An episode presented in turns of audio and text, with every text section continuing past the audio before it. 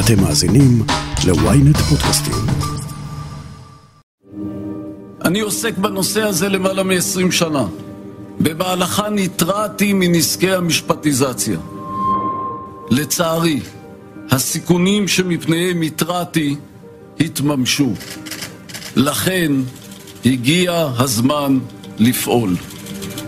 אחרי ההכרזה החגיגית של שר המשפטים יריב לוין על רפורמה במערכת המשפט, המחאות והגיבוי של נתניהו בישיבת הממשלה אתמול, ננסה להבין מהם בכלל עיקרי הרפורמה, איך הם ישפיעו על חיינו, והאם ההחלטה בעניין מינויו של דרעי תביא לזירוז הצעדים הראשונים. אני שרון קידון, וזאת הכותרת.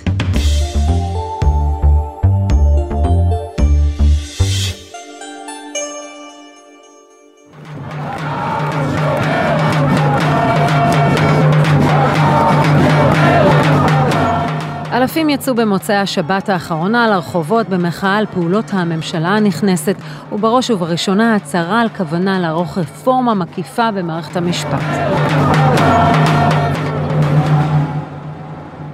לא בטוח שרוב האנשים שיצאו לרחובות מבינים מהי בדיוק עילת הסבירות, מהו תיקון חוק יסוד החקיקה, אבל הם מבינים שמשהו מהותי עומד להשתנות ביחסים שבין המערכת הפוליטית למערכת המשפט. כשהראשונה מנסה לאזן או להחליש, תלוי באיזה צד אתם, את השנייה.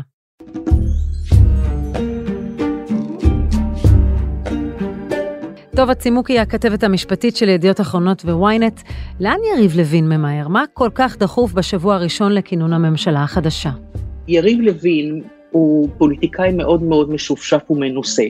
והוא יודע שבממשל, מה שאתה לא עושה בחצי שנה, שנה ראשונות, אחר כך אתה מתקשה לעשות וזה מתחיל להתארך וכן הלאה.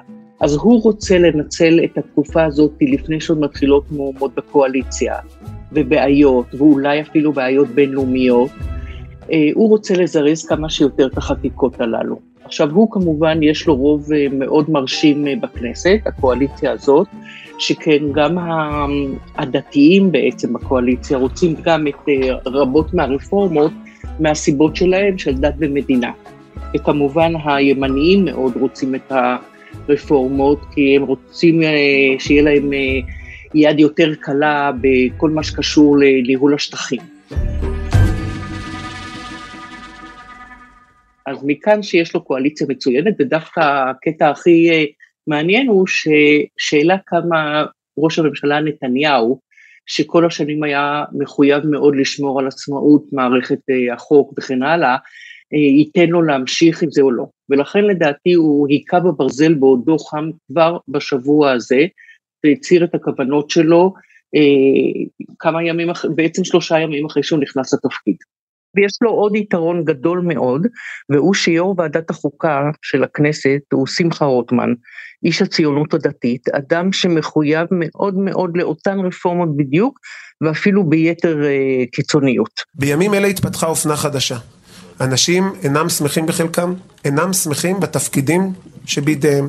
היועץ רוצה להיות מחליט, השופט רוצה להיות מחוקק. עכשיו, שמחה רוטמן מתכוון אה, להירתם מהר מאוד לכל היוזמות האלה. השבוע אמנם הם יעסקו בחוק הנורבגי, שנועד בעצם להרחיב את, ה, אה, את המינויים של הקואליציה, אבל מיד לאחר מכן הוא ממתין ליריב לוין.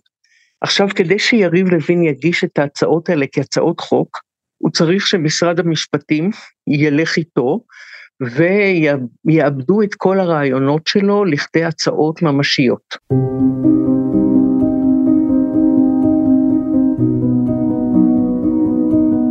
הביקורות על הרפורמה של השלטון החדש בישראל באות מבית ומחוץ. ארצות הברית מאותתת לישראל כי היא לא אוהבת את השינויים המתוכננים. דובר מטעם משרד החוץ האמריקני אמר כי המוסדות העצמאיים של ישראל הם קריטיים בכל הנוגע לשימור הדמוקרטיה המשגשגת בישראל. ומבית, חוץ מההפגנות, נשיא בית המשפט העליון לשעבר, אהרן ברק, שמואשם על ידי מצדדי הרפורמה כמי שהביא לכוחנות יתר של מערכת המשפט, פונה לכל רשתות הטלוויזיה ומבקש באופן תקדימי להתראיין כדי להזהיר מפני הבאות. זכויות הפרט והמיעוט הן זכויות במסגרת חברה, אבל כן ניתן להגבילן באופן מידתי כדי לקיים את הזכויות של כל אחד ואחד וכדי להגשים יעדים לאומיים.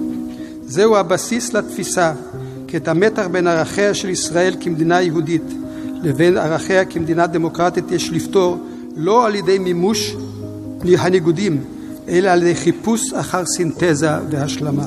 ברק מכנה את הרפורמה תחילת חורבן הבית השלישי, וטוען כי הדמוקרטיה בישראל תישאר חלולה בדומה למשטרים בהונגריה ופולין. אה, אני חושבת שדבר ראשון, מסיבה אישית, ברק הוא אבי המהפכה החוקתית, ואלמלא הוא יזם ודחף וכן הלאה, היא מעולם לא הייתה יוצאת לעולם.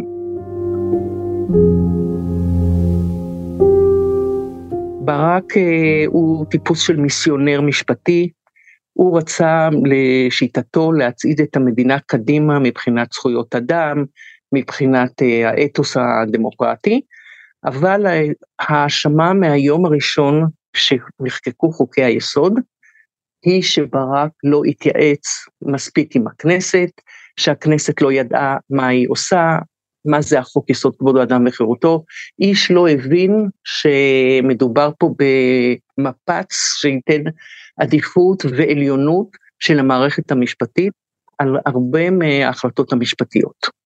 ועכשיו הוא רואה את כל המפעל שלו תובע, והוא בעצם דיבר מדם ליבו. עכשיו, אני מניחה שכאשר אה, יהיו הדיונים בוועדת החוקה על אה, הגשמת החוק, ברק וחבר אה, השופטים בדימוס יגיעו, וגם נציגי פקולטאות למשפטים שתומכים בו, יגיעו לדיונים. כמה זה יעזור? אני ממש לא בטוחה. יכול להיות שהם יגיעו פה ושם לפשרות, אבל כמו שאני רואה את לוין ואת יו"ר ועדת החוקה, אני לא רואה שיהיו פשרות גדולות.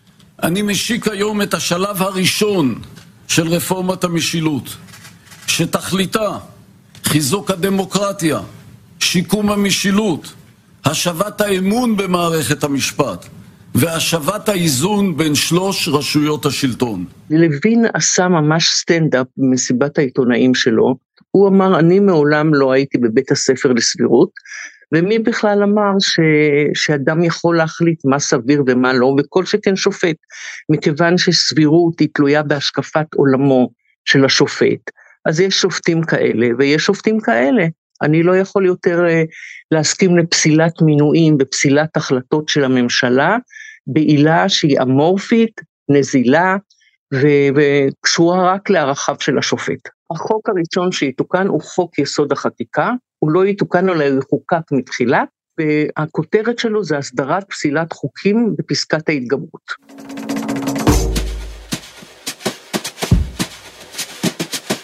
אז רגע, בואו נעצור ונעשה סדר בארבעת מרכיבי הרפורמה, מה עומד להשתנות ואיך זה משפיע עלינו.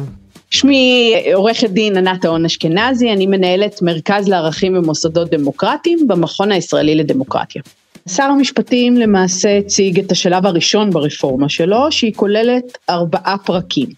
הדבר הראשון שהוא הציג זה פסקת ההתגברות. לא עוד דיון בבית המשפט בחוקי יסוד. לא עוד פסילת חוקים של הכנסת ללא הסמכה. במקום זאת, בית המשפט יפעל מכוח חוקי היסוד ולא יימצא מעליהם. היום למעשה ברגע שבית המשפט אה, העליון, בגדול בתי משפט לכולם יש סמכות לפסול חוקים אבל בפועל מי שפוסל הוא בית המשפט העליון בשבתו כבג"ץ לאחר שהוא פוסל חוק למעשה הכנסת איננה יכולה לחוקק את אותו חוק בדיוק אין לה את הסמכות לעשות את זה ופסקת ההתגברות מאפשרת לכנסת למעשה לחוקק חוק, בדיוק את אותו חוק, על אף שבג"ץ פסל אותו, כשהפסילה היא בדרך כלל נובעת מכך שבג"ץ קובע שהחוק הוא מנוגד לחוקי יסוד. המשמעות של פסקת ההתגברות אומרת שהכנסת תוכל לחוקק כל חוק על אף שבג"ץ קבע שהוא איננו עונה והולם את חוקי היסוד שהכנסת בעצמה חוקקה. צריך לומר שיש היום אפשרות לכנסת לעשות את זה בחוק יסוד חופש העיסוק, אבל זה אפשרות מאוד מצומצמת, כשהמשמעות המעשית של הרפורמה של אה, יריב לוין בהקשר הזה היא התגברות על חוק יסוד כבוד האדם וחירותו והמשמעות היא התגברות על הזכות לחיים והזכות לקניין וחופש הפרטיות והרבה מאוד זכויות שאנחנו לא רוצים לאפשר לכנסת להתגבר על פני פסיקתו של אה, בג"ץ. עילת הסבירות שהפכה להיות אויב מצדדי הרפורמה לא הומצאה על ידי אהרן ברק, היא נלקחה מהמשפט הבריטי, הומצאה בשנות ה-50 בישראל והורחבה על ידי מערכת המשפט בתקופתו של השופט אהרן ברק.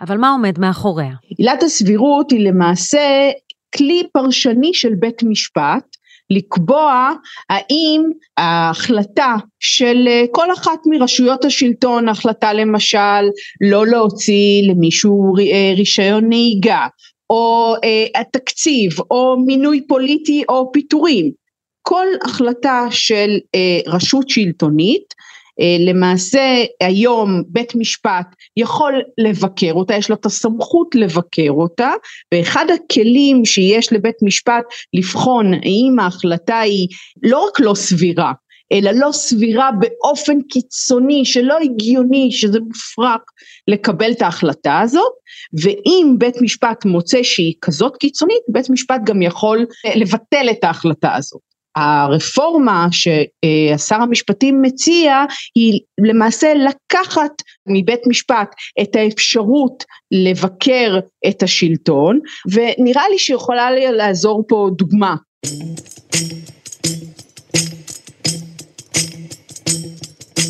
לפני כשנה שר האוצר אה, ליברמן החליט שאין לאפשר למשפחות של אברכים סבסוד למעונות יום. ולכן משפחה שאחת המשפחות שהייתה זכאית לסבסוד ולמעשה כבר הכניסה את הילדים שלה למעונות היום פנתה לבג"ץ ואמרה בעצם לא רק שאנחנו זקוקים לסבסוד שאין חובה לסבסד אה, מעונות יום אבל כבר הסתמכנו על זה כבר היינו כבר הילדים שלנו בתוך מעונות היום בג"ץ באמת פסל את ההחלטה של שר האוצר שאמר שזה בסדר ששר אוצר יכול לקבוע לא לסבסד אה, מעונות יום לקבוצה כזאת או אחרת אבל אי אפשר עיתוי שכבר הילדים נכנסו למעונות היום ולכן בג"ץ קבע שזה בלתי סביר באופן קיצוני להודיע לקבוצת משפחות של אברכים שכבר למרות שהילדים נכנסו עכשיו כבר אין לכם סבסוד יותר. כלומר בית המשפט יכול לפסול החלטות יומיומיות של הרשויות השונות אם הן לוקות באי סבירות לטענתו. לאחר הרפורמה יילקח מבית המשפט הכוח הזה. אז האם ביטול עילת הסבירות הוא האקדח על השולחן בעניין מינויו של דרעי? הודעה קצרה, ומיד נמשיך עם הכותרת. ויינט רדיו, הרדיו הדיגיטלי הראשון בישראל, מחכה לכם בכל מקום ובכל זמן שתבחרו, עם נבחרת המגישים שלנו ומיטב התוכניות. ויינט רדיו, להאזנה באפליקציה ובאתר ויינט.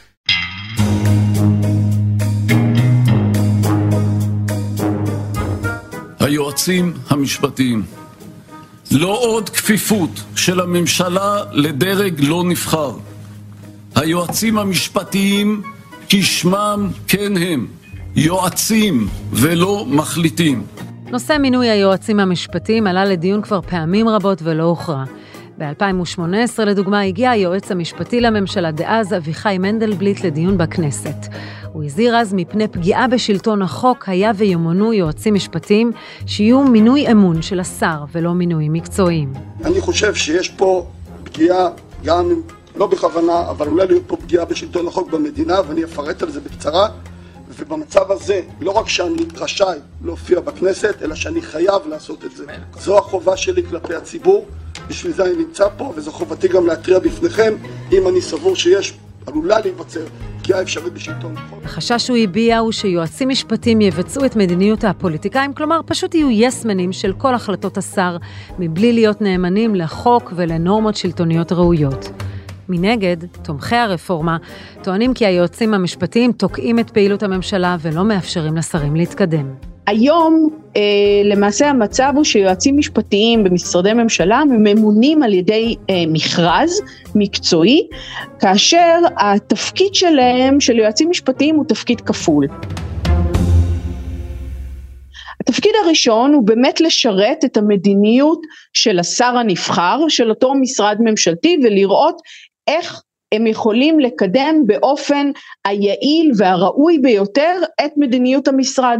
כלומר השר מעצב את המדיניות והיועצים המשפטיים אמורים לסייע בידו לעשות את המדיניות הזאת בצורה הטובה ביותר. אבל התפקיד השני הוא להיות שומר סף.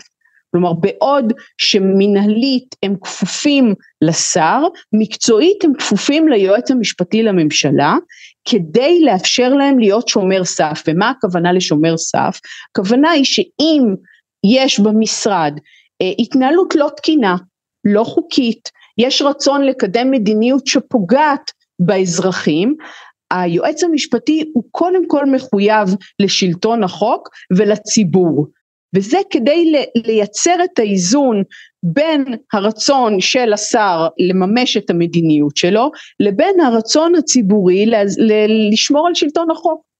אם כפי שהשר המשפטים מציע יהיה מינוי שהוא כפוף אך ורק לשר ולמעשה זה תהיה משרת אמון שהשר אה, יכול לפטר אה, יועץ משפטי שמתנגד לו למעשה הרכיב של שלטון החוק שמירה על שלטון החוק לא יתאפשר ויהיה לנו בעצם פגיעה בשלטון החוק באופן ישיר כי יועץ משפטי יש לו אפשרות נרחבת לעמוד למעשה לייצג אותנו כציבור בעיצוב המדיניות בתוך המשרדים הממשלתיים ולכן גם פה יש פגיעה באיזון בין האינטרסים של הציבור לבין הצורך הראוי של כל שר לממש את המדיניות שלו.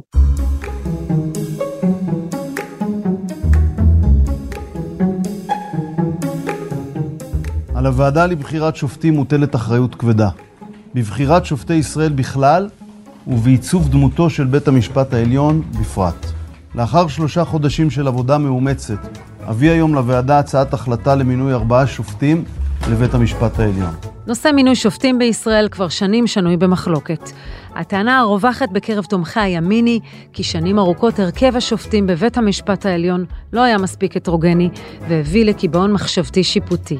מינו את פרופסור אלכס שטיין ופרופסור עופר גרוסקופ, שני עילויים משפטיים לבית המשפט העליון. אני בטוחה שהם יקדמו את בית המשפט, וכן, זו חלק מהתפיסה שלי להסיט את הספינה מהכיוון האקטיביסטי לכיוון השמרני.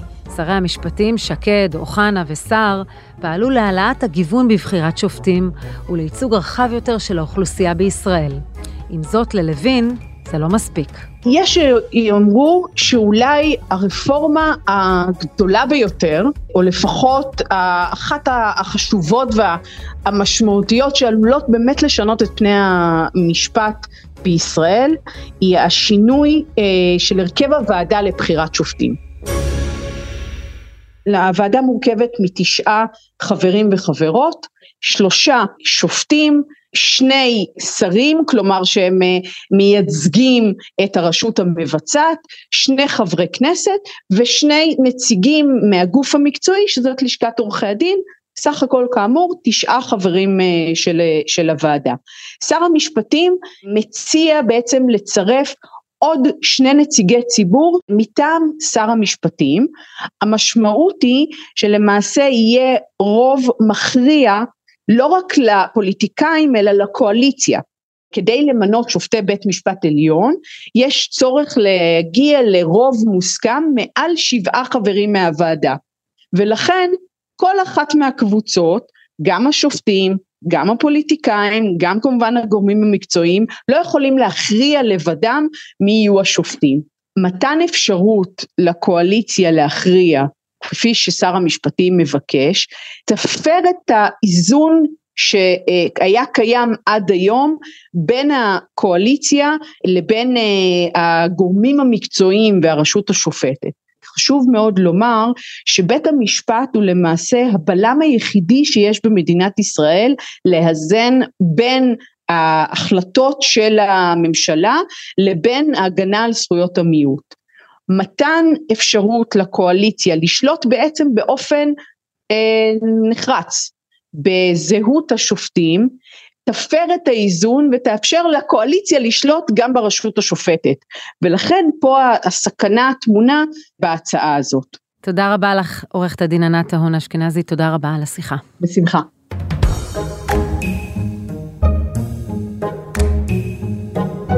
דמוקרטיה חפצת חיים חייבת להיות חזקה מבפנים וחזקה גם מבחוץ.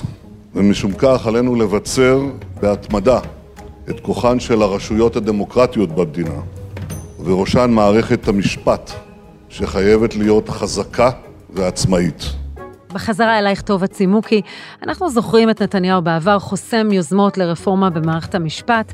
האם נראה ריכוך של הרפורמה כתוצאה מהדיונים בוועדות, או כתוצאה מלחץ אמריקני, או שהפעם ממשלת הימין המלא עם רוב מובהק הולכת על הרפורמה בגדול? אני שיהיה ריכוך, אבל עדיין אנחנו צריכים לשים לב לממש אה, הפסל שלפנינו, ששמו אריה דרעי. אני, אריה מכלוף דרעי, מתחייב כחבר הממשלה לשמור אמונים למדינת ישראל ולחוקיה, למלא באמונה את תפקידי כחבר הממשלה ולקיים את החלטות הכנסת. אם שופטי בג"ץ יחליטו שמינויו הוא נעשה בחוסר סבירות קיצונית, אה, אני מניחה שזה נושא חקיקת הסבירות, תקבל אה, עדיפות ראשונה ו...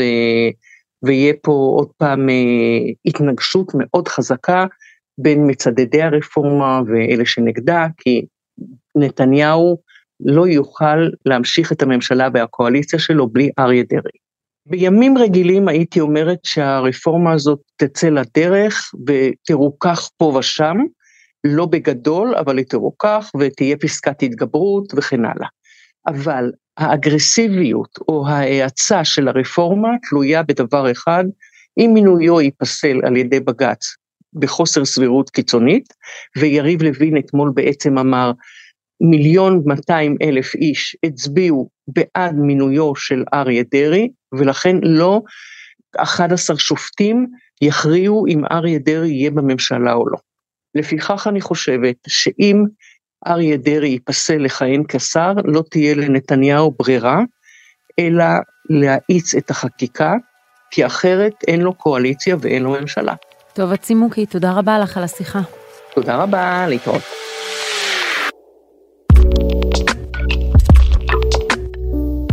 ועד כאן הכותרת להפעם. אתם מוזמנים לעקוב אחרינו בוויינט רדיו, באפליקציה, בנייד וגם ברכב, או איפה שאתם שומעים את הפודקאסטים שלכם.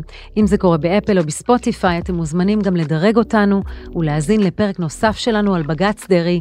חפשו את הפרק חוק דרעי תחילה, המלחמה על מערכת המשפט. עורך הפודקאסטים הוא רון טוביה, איתי בצוות הכותרת ישי שנרב ויואב רבינוביץ', תחקיר הפקה ועריכה אלי שמעוני וגיא סלם, אני שרון קידון, ניפגש בפעם הבאה.